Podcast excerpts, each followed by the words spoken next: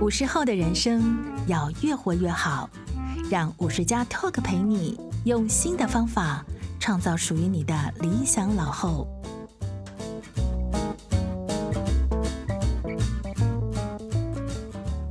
各位听众，大家好，欢迎收听五十加 Talk，我是本集节目主持人五十加主编陈婉欣。今天的来宾，我们邀请到刘秀芝医师，和我们谈谈一个人的老后。请刘医师先和大家打个招呼。婉欣主编好，各位听众大家好。嗯、刘医师他这一次在今年大概十月的时候出版的新书叫做《终究一个人：和不先学快乐的独老》。刘医师提到说，不管是有结婚没有结婚，有小孩或者是没有小孩，其实大家到老年可能都要面对一个人这件事情。刘医师可不可以先跟我们谈一下，说你怎么会有这样的一个体悟，或者是说观察？是因为从我年纪慢慢大了之后，就从身边的亲朋好友看到，就说呃，随着年纪增加啦，呃，纵使很恩爱的夫妻，也会有一个人早走嘛。尤其是台湾二零二二年的平均寿命，男的是七十六岁，女的是八十三岁，所以女的比男的。多了七岁，那如果说夫妻是同年龄的话，那这样子，呃，女性会有独自居住的时间，可能有七年；啊、如果是男性又比较年长哦，那当然也有可能有意外之类，不一定是这样子。就说大家都有机会几年的时间是会独自独居的，甚至你就是两个人都健在的时候，你也不见得一定要两个人都在一起啊，嘿，所以还是要学习有独居的生活。是，所以其实这真的是以后我们在高龄社会还蛮重要的一个课题。现在人可能慢慢可以接受说一个人还不错这个观念，只是大家会担心说，如果我老了，然后我有一些状况导致说我没办法自理生活，或者是失能怎么办？刘医师可不可以先跟我们谈一下，说什么样的原因可能会导致说我们老后没有办法一个人生活？啊，是原因很多哈。那失能在我们神经内科主要的就是说中风嘛，神经退化性疾病。那这个的话要有事先的安排，好，一个就是我事先预防，我把身体照顾好啊，有高血压啦，有糖尿病呐，我平常多运动，让我减少有这种失能的机会，这是一个。第二个就是说，纵使生病了之后，我好好的治疗啊，积极的复健，让我维持我的能力是达到最。最能够独立自主的程度啊，再来呢，真的是需要人家照顾的时候，那时候就要有良好的亲朋好友来帮忙你。我曾经为五十家哦写了一篇文章，里面就说一个人怎么样子到年纪大以后还更独立，其中有好几个条件。第一个就是说你要经济独立。啊，经济独立是年纪大的人的维持老了的尊严的一个很重要的因素。那你要怎么经济不求人呢？啊，还是年轻中年的时候还是要打拼嘛？但不是到财富自由，但是至少经济独立哦。那没有病的时候呢，就要健身，多运动啦，多走路啦，好，让你的身体的体力比较好。啊，第三点就是有病。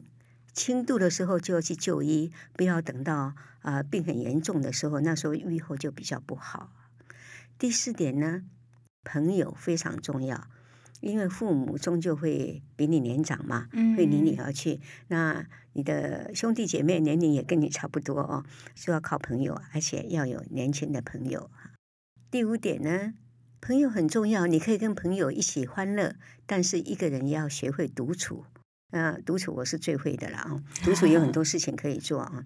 啊，再来就是你要独处的话，你就是要有原来要有嗜好，而且要年纪大了之后要培养新的兴趣啊。第七点就是你要好好照顾自己，尤其是不要发生意外、跌倒之类的。那第八点呢？综合上面七点，其实最重要的就是第八点，心态很重要。比如说，人家觉得。我不漂亮啊，我自己觉得我还可以，哎，那这样就很好。意思就是说，很多都心态来决定一切的，那就是正面思考的方向。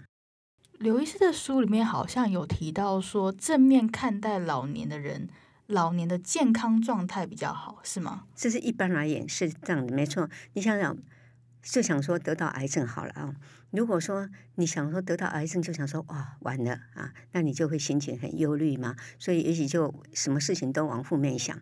那你如果说哎我得到癌症，一想说哇，现在医学进步很快，很多癌症都有药可以医治，或者是手术可以治疗，而且就好像你买电脑、买手机啊，一直都在呃 upgrade 嘛，一直有翻新。那所以医疗的进步也是一直在进步，而且因为有这种正面思考，我就会比较积极的接受治疗。嗯，然后你的健康状况整体来说，其实是会比悲观看待自己身体状况人好。差很多，因为你就会听医生的医嘱啦，好好的接受治疗啦，该做的你就会做，哎，是是这样子，差很多。哎，那刘医师可以跟我们分享一下，因为我们常常。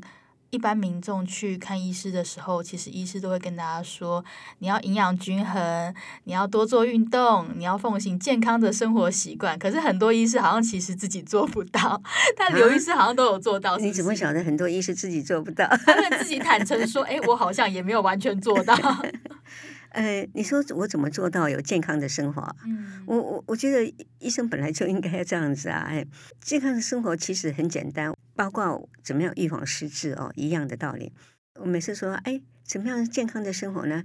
回想小时候听妈妈的话就对了。嗯，妈妈的智慧是有道理的。哎，这个是普天所有天下妈妈都有的智慧。比如说，妈妈会说，哎，你要好好念书啊，就是要多动脑，增加你的知识。你要跟朋友好好的相处，哎，所以说增加社交的呃相处的能力，这个在人际关系很重要啊。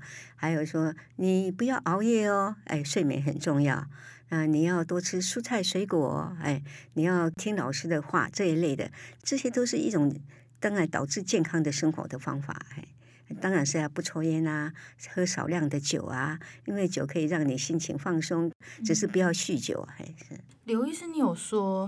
像你现在退休蛮长一段时间嘛，是但是你还是有维持一个生活的规律，可以跟我们分享一下你大概是怎么安排的日常生活？哦、我退休十六年了啊、哦，我强调退休这个休哦，休不是休止啊，嘿，是休息啊，然后休息或者是说转换跑道，所以。退休之后，绝对不是说每天就生活都没有规律的，什么睡到饱之类没有没有。我觉得退休的时候还是要养成一个规律的生活习惯，是因为我们的身体所有的细胞都需要有一个呃一个规律，它才不会乱掉哈。那我每天睡前哦开始写日记，呃，没有退休之前没有时间写了。那我写日记很简单，就在电脑上写填充题，说第一，我今天有没有呃运动？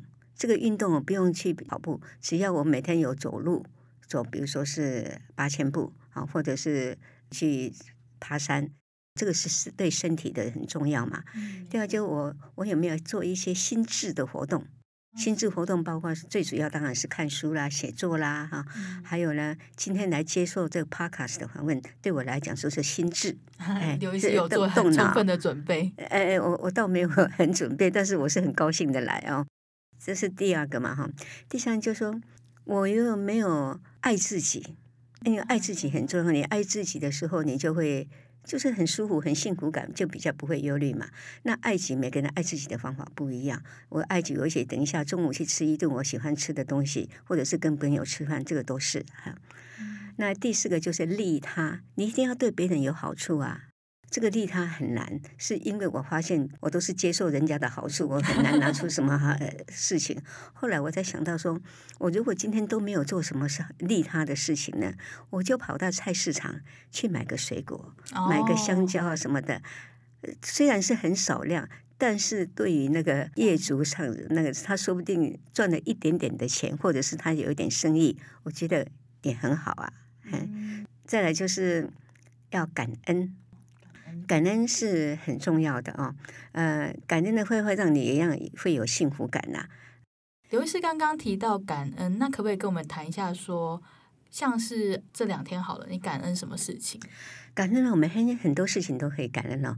啊，如果想不起来，就说哎，我今天在捷运上有人让位给我，嗯，哎，这个就很好哦。那很多事情真的是很感恩的。那如果有大的感恩，就说哎呀，我活到这个年纪呢。没有什么大的病痛，而且如果以前有什么大的疾病，都已经治疗了，呃，很稳定或者是很成功啊。天下有那么多种病，而我只得到几种，哎，还算不错了，这是一个大的感恩了。刘医师其实在他的书里面提到说，他曾经得过乳癌、椎间盘突出跟腰椎滑脱嘛。对对对。但是其实你还蛮正面的说，天底下有这么多数不清的疾病，然后你只得到三种。是是，所以非常的幸运，幸运好像天上的星星呢，你仔细的数就越数越多。哎，所以幸运的事情其实是蛮多的。哎，刘医生，你是本来就是这么。个性比较正向的人吗？哎，对，我每次哦接受访问，所有的主持人都问同样一句话，就说这个不可思议的。那你是不是从小就是这样？后来我想，我本来就从小就是这样子，没有错。每个人长大的过程一定有很多的打击啊，每一次的打击呢，跟每一次的挫折呢，只要不把你打死了哈，不要说打的爬不起来了，嗯，一点点挫折的话，你每次就会更坚强，增加你的韧性。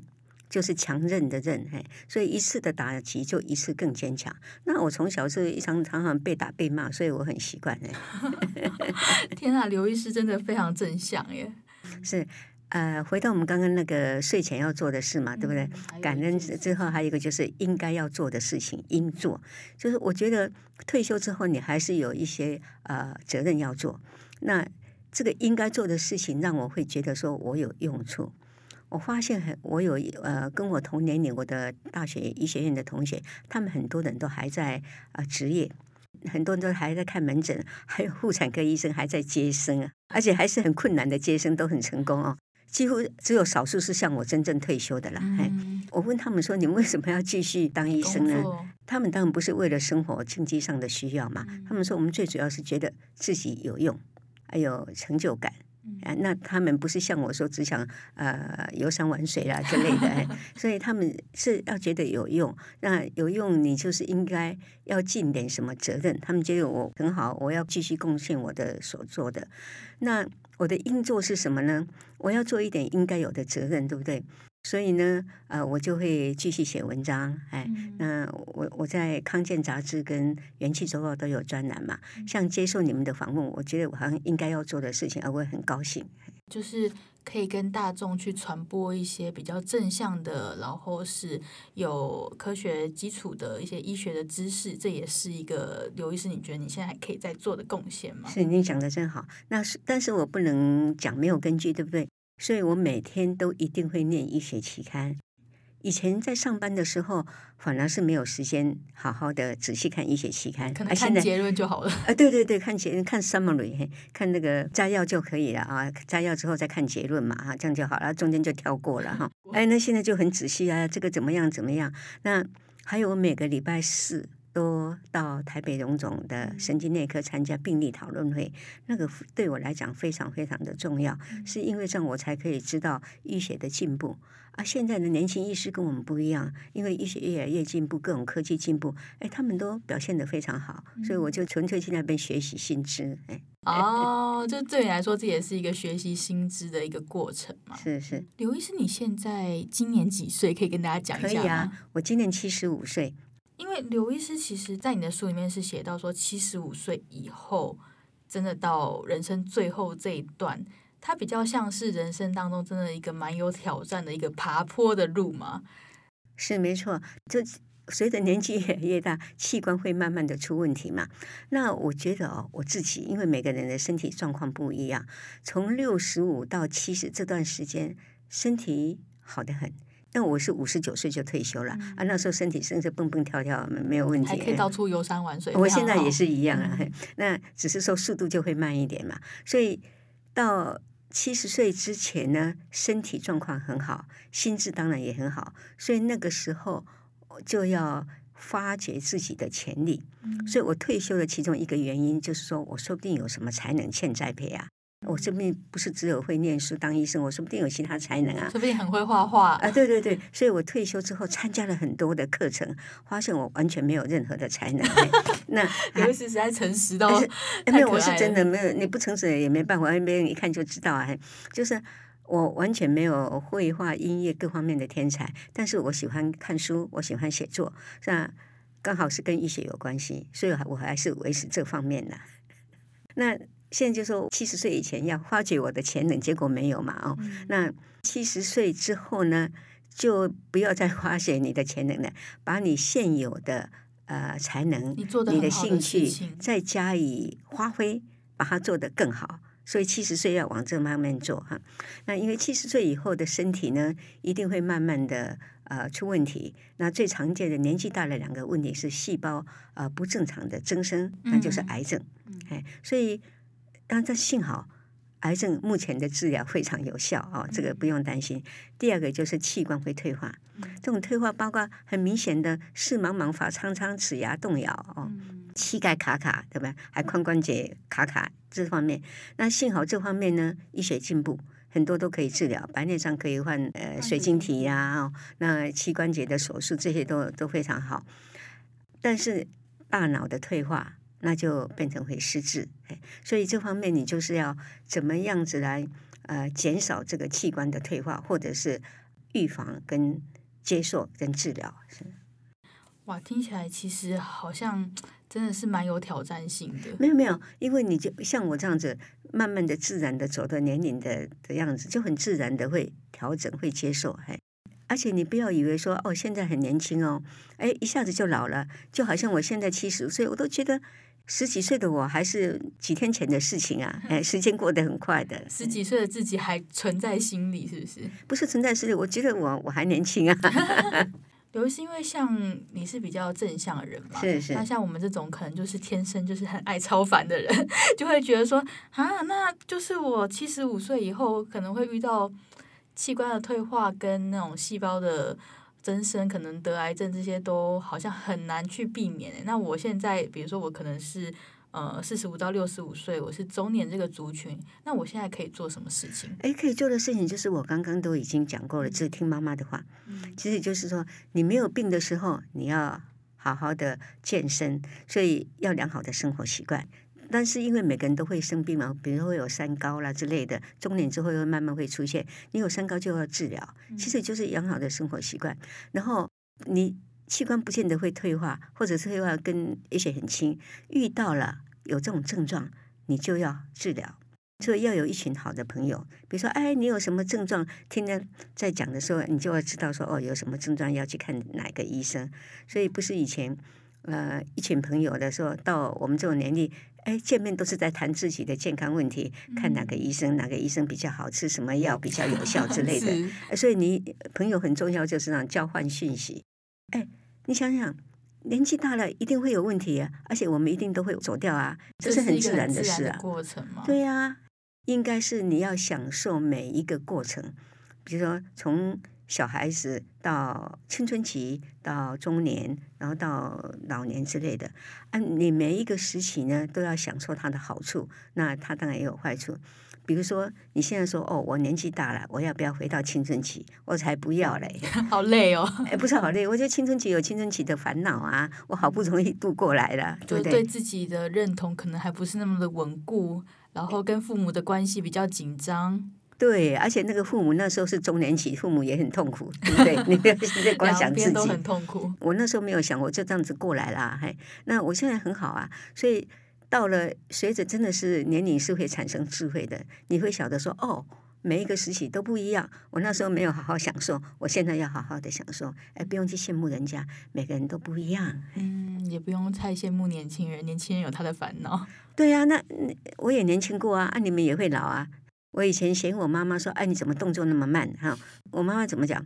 我闹班，哎，我妈妈不觉得她慢，好吧？哎，那这样她很有自信。第二个一个，当你老了，你的在，哎，等你老了你就知道。所以我妈妈也晓得她自己动作慢，但是她就是不承认她慢，然后她还说：“哎，你老了也会一样的慢，你到时候就知道了。”后来我现在就知道啦，别人看我也慢，我也想说等你老了就知道。嘿，所以我还有一篇文章，就说看人的话要全人。我们去去外面玩的时候，照相不是可以用全景嘛？对，全景就把整个照下来，景象都照下来，那是一个横断面嘛。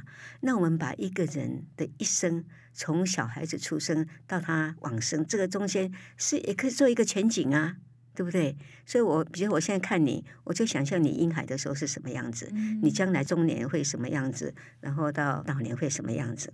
那你看我也可以想象我小孩子婴孩什么样子。所以一个人很凶啊，很凶，你就想说，嗯，你婴孩的时候是什么样子？包的尿布吧，就是他凶你，你就不会那么生气了。哎，我我们没有办法改变他，但是我可以改变我的心态。哎，那一个小孩子如果很很皮，人家说，哎。不要对他太凶哦，说不定他将来是一个伟大的、很有成就的人，以后可能会当医师帮你看诊。对，也没错。其实刘医师真的是还蛮有一种人生累积出来的智慧的。大家都有了，这也不能算智慧，就是很你你要调试啊！我没有特意去调试，我有一天就想，对呀、啊，我拍照可以全景，为什么我看人不能全景？把他从小看到大。当然我，我我很多地方不知道，我就用想象的啊。那刘医师，你自己觉得说，你到现在这个年纪，你觉得这个人生阶段最美好的事情是什么？我觉得每个阶段都有它的好处跟坏处。那现在就是最美好的时刻，因为你说叫我回去再重新奋斗，那个呃，我不想再回去了哦。对啊，再继续写 paper。哎，对，就是那还有青春期那些，我我不想再再经历一次了。那我知道将来会越来越衰退嘛。所以现在就是最好的时刻啊，是真的啊。所以你要珍惜，呃，我要珍惜目前所拥有的，因为我目前所拥有的会慢慢、慢慢一点的消失，那是一定的。哎，那去烦恼那个东西没有用啊，就是珍惜我现在有的，说不定明天就没有了。嗯，现在有你就去享受你现在可以做到的事情，对，啊，然后把它发挥啊，没有没有就算了。哎，刘医师，其实你是一个兴趣也还蛮广阔的人嘛。我兴趣不再怎么广阔，但是我都会去尝试啊，尝试一次不行，我就说啊，这不是我的，就觉得说好，我没有这方面的才能，果断那个。啊，对对，哎，一个人本来就是这样子啊。比如说吃餐厅，只要有人说，哎，哪个餐厅新开了一个餐厅，或者是呃不用新开，只要我没有去过的餐厅，有人找我去，我一定会去。啊，如果不好，下次就不要去了嘛。啊，至少尝一次，你才知道好不好啊。刘医师还有一个让大家觉得还蛮刮目相看的一点是，他真的非常的擅长用三 C，跟其他银发的朋友相比起来，刘医师可以谈一下你是怎么学习的吗？哎，其实用三 C 的银发朋友很多哎，我没有特殊学习，是因为我一直都在工作嘛。我们以前呃住院医师二十几岁的时候，病人的病历我们就是用打字的，所以我们。因为在医院工作，就一直有接触那种电脑啦啊，打字机，所以对我们来讲是很自然的事嘛。那后来又有智慧手机，那你就要呃学着用啊，就好像你要开电风扇怎么开一样的道理。我觉得好像环境的需要，自然就会了。嗯、那很多人呃不会用，不敢用。呃，都要问小孩子嘛。嗯、那小孩子因为工作很忙，那会常常会呃没有耐心哈。教你的时候可能有点不耐烦的口气。不耐烦是因为对小孩子来讲，他觉得很容易，啊你怎么听不懂？而且、啊、是就是大家不一样嘛哈。而、啊、且小孩子都会这样子，把你就呃手就过来了。所以我有时候问年轻人啊，我说这个要点哪一个？哎，很好啊，我一结果他们手就过来。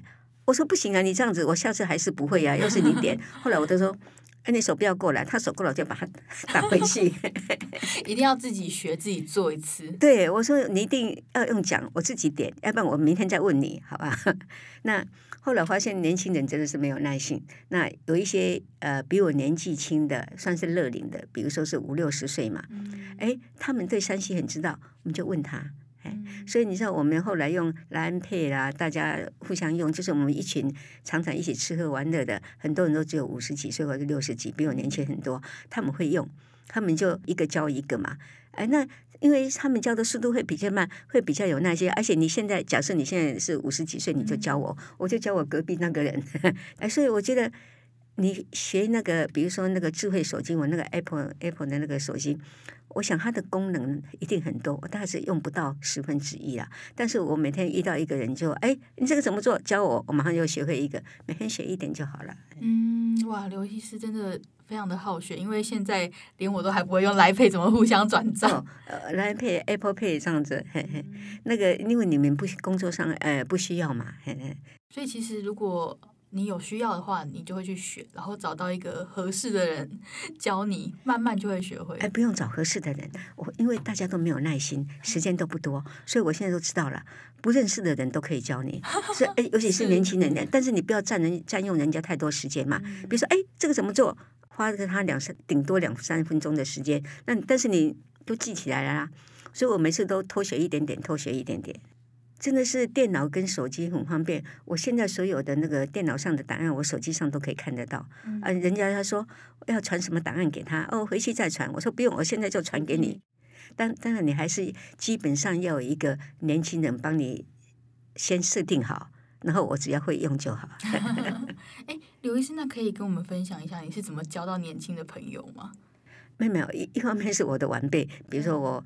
我姐姐啦，我哥哥的孩子，他们现在应该是四五十岁，嗯、所以他只要一开始，比如说买电脑的时候，帮我 set up 好，好吧？嗯、那手机基本配备好，然后我就可以开始用，其他就不会烦他太多。那偶尔还是会打电话请他烦，嘿。那你说这是这是基本配备，烦的事情比较多。另外我刚刚说点点滴滴的学是朋友嘛，嗯、年轻朋友当然不是很年轻的，就是比我年轻的嘛。嗯、那比如说四五十岁啦，六六十几岁，这个。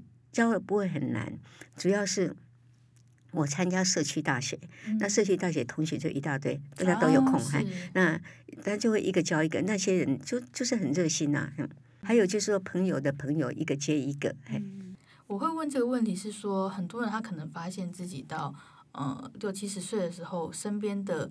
老朋友可能有些人已经离开了，那这时候如果没有去拓展新的人际圈的话，可能真的朋友会越来越少。没错，这个很重要，所以你应该就是还不要到六七十岁，比如随时的时候你就要交新的朋友。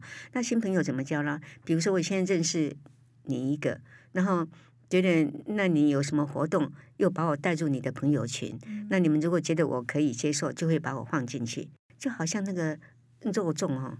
去刮嘿，一串的肉，对对啊！但是我有一个原则啊，这个朋友很不错，他找我去，我只要有时间、有兴趣，我就一定参加。要不然人家邀请你三次以后，就不要邀请你了，说他每次都不参加。哎，对对，那那就是这样合得来啊，不合你你也不用讲他的坏话，我们就不成不在一起就好了。哎世界很大，很宽广的，人很多。刘医师，你还蛮喜欢爬山的，对不对？我其实没有很喜欢爬山，我是喜欢看风景的，哦、哎啊！但是好的风景都在山上啊 只好去山上看。是是，我我是是真的是爱呃户外的风景，我喜欢旅游啦。我退休之后，我有一个高中同学，呃，那以前都没有联络嘛，因为大家都很忙。退休之后就开始联络，他喜欢爬山。所以我们我就跟着他三四个朋友，就礼拜一都去走走郊山啊，爬山。然后后来我参加社区大学，那参加两个活动，一个就是走入山林啊，看见台湾之美；另外一个叫乐林郊游去，去是那个兴趣的去啊。嗯、那这两个活动都是会走郊山，郊山就是台湾一千公尺以下的山呐，啊，有的比较难爬，有的比较容易。那同学呢？都差不多有十十八个到二十个左右，老师都非常的棒啊，同学都非常的帮忙，所以我每个礼拜都会有三次诶，一个是跟我的高中同学，一个是跟那个呃焦山践行的，一个是跟那个呃乐林郊游去，所以一二三都在走焦山。同学呢，因为我是年纪里面呃不是最老的，也是第二老的，所以他们都很照顾我，又很安全。所以这是最好的，只是那种社区大学呢，因为太好了，所以你很很难报名报得进去，那你就要有朋友帮你报。嗯，了解。刘医师提到说，像这样子的活动，你一方面可以亲近自然，然后有老师帮你讲解典故，你又跟朋友有一些互动，其实它就是汇集了很多防失智的元素在里面，对不对？对对，几乎包含了。所以我写过一篇文章嘛，就是《郊山健行》里面预防失智的简易处方。哎，那就是刚刚你讲的，因为要要爬山，所以你身体就会动，就是一种运动啊、走路好那。中间就跟朋友会互相交谈嘛，而且老师呢，看你是什么样的老师，有的老师的兴趣是花花草草跟你介绍植物，对不对？植物的名字，有的是像我们现在的老师是地质的专家，就讲那个呃岩石啊、呃地层啦、啊、这方面，然后中间经过有一些人文典故啊，所以这就在刺激脑筋啊。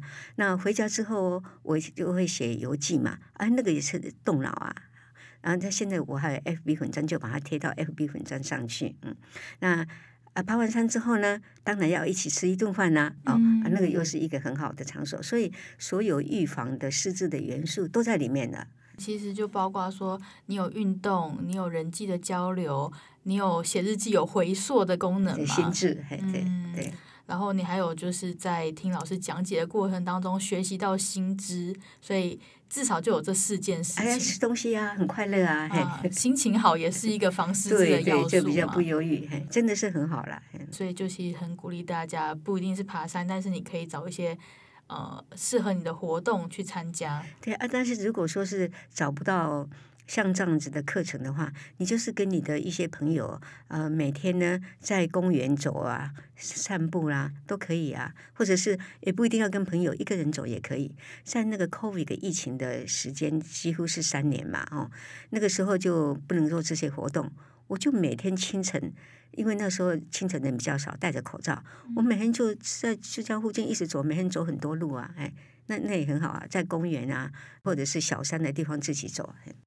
可以一群人，也可以一个人，这是一个你要快乐独老的一个很重要的能力嘛？是是是。刘医师，那我想请问一个，是说我们当然是会尽量去过一个比较健康的生活，然后希望说大家都可以健康的过好自己的老年。但是如果有一些疾病它很难避免的话，我们要怎么样去跟它共存？就像说，呃，关于失智有一个研究是研究一群修女，说他们过世之后。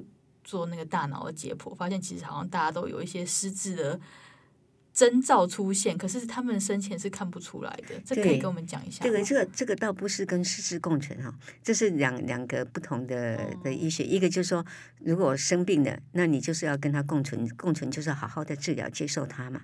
那你提到那个修女的研究，那是很好，那是预防失智最好的方法。就是有在美国有一群呢六百七十八位修女，她们。在平均八十三岁的时候，加入一个临床试验，每年做心智功能的评估，看他们有没有失智。死后都做大脑解剖。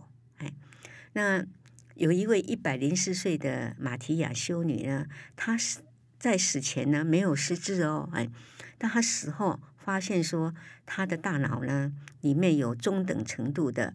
阿兹海默症的病理变化，嗯、就是有那个呃类淀粉斑块啦、神经纤维残解，所以他的大脑是一个呃阿兹海默症的大脑，可是他临床没有失智。后来陆续有不少的修女也都去世了，那其几乎有十二 percent 的修女跟他一样，就说临床上没有失智，但是有阿兹海默症的大脑。那怎么会这样子呢？他们认为是因为这些修女呢，他们进入修院的时候，到十八岁到二十岁，他们都是受高中教育，有些有是大学教育。那他们进入修院之后，都去工作，大部分是当老师。然后退休之后呢，修院有很多的活动嘛，所以表示这些修女他们有很多的认知功能的活动，让他们的大脑呢，啊、呃，有很多认知功能的存款，哎，所以经得起。阿兹海默症的病变的提领，嗯，啊，不会失智，这个是对说多动脑呢预防失智最好的呃一个解释，也是我每次要啊、呃、阅读啦、写作啦、来接受访问啦、跟人家聊天呐，我就是以这个修女研究呢呃来自勉，很重要。嗯、所以其实刘医师刚刚的这一番解释让我想到说，因为像你自己每天都会写日记去。检核说，我今天有没有做到一些该做的事情嘛？这其实也是一种存款，你存运动的存款，你存跟人互动的存款。那这些存款就是慢慢慢慢的累积，你以后如果真的有什么需要的时候，才可以把它提领出来。你讲的真好，所以我每天都在累积我的认知功能的存款。嗯、那刘医师就是因为像我们五十家的听众，他可能年纪就是大概在四十。五十六十这个我们所谓中壮年的阶段，那最后可不可以请刘医师以一个人生前辈的一个身份，给大家一些建议，或者是说，觉得有没有什么提醒？是中壮年就是一个很好的呃黄金时代啊、哦，这个时代呢，其实就是预防阿兹海默症，呃，将来有一个健康生活最好的时间。那方法就是养成。良好的健康的生活形态，包括就是说，呃，在能力范围之内呢，你在工作啦、家庭之后，还是要多出去活动，啊，不行的话就是多走路也可以。那当然会有动脑啦。那你在事业上拼也是动脑嘛，就是养成健康的生活形态，这些都是将来你很好的认知功能的存款，可以预防阿兹海默症，预防所有的疾病，而且养成健康的心态，遇到了有事情的你就处理它。其实整个今天的采访这样子谈下来，我觉得刘医师真的是一个。非常让人如沐春风的一个前辈，可不可以刘医师跟我们谈一下说，说你是怎么让你自己的心情就是这么的这么的平稳，然后不太会因为一些呃可能生活当中的插曲，就是情绪有那种比较大的起伏，比较正向的看待。嗯，情绪的起伏一定是会有的，心情一定会受伤。我我我评估受伤的方法很简单。比如说我的呃压力很大的时候，你就跑到厕所哭一下就好了。就是最传统的方法还是有用的，哭一哭很有用。你你你哭一下，那个马桶的水一冲哦，人家也不晓得你在里面哭啊。就说你有不好的事情，你一定要发泄出来。哎，我的意思是这样啊，你不能对别人发泄呀。哎，所以你就哭一哭，哎，靠靠的不待急啊，真的是这样子。你哭一哭，情绪就很好了。哎，那困难的事，但其实是不多啦。啊，我觉得我有一个很好的。就是正面的心态的其中的一个，就是幸好哲学。嗯，喝嘎仔，比如说我啦，先讲我自己，我得了乳癌，那不是很不好吗？嗯，幸好现在的医疗子很进步，我治疗成功，就是这样子。那还有就是说我接受乳癌的化疗或者标靶疗法的时候，呃，副作用很多，嗯、呃，掉头发啦，呃，白血球降低了，这是副作用很厉害，对不对？我说，哎。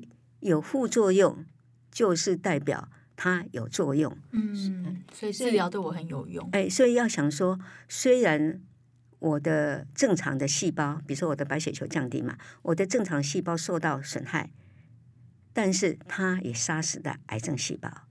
要这样去想，而不是这样想说，虽然化疗杀死了癌症细胞，但是它也杀死了我的正常细胞。嗯你有看到这个想法不一样吗？把它颠倒过来，有点像我们说，有些人是看到杯子里面只剩半杯水，跟哇还有半杯水的差异嘛？对啊，所以什么东西你都会这样想哦。幸好怎么样？幸好怎么样？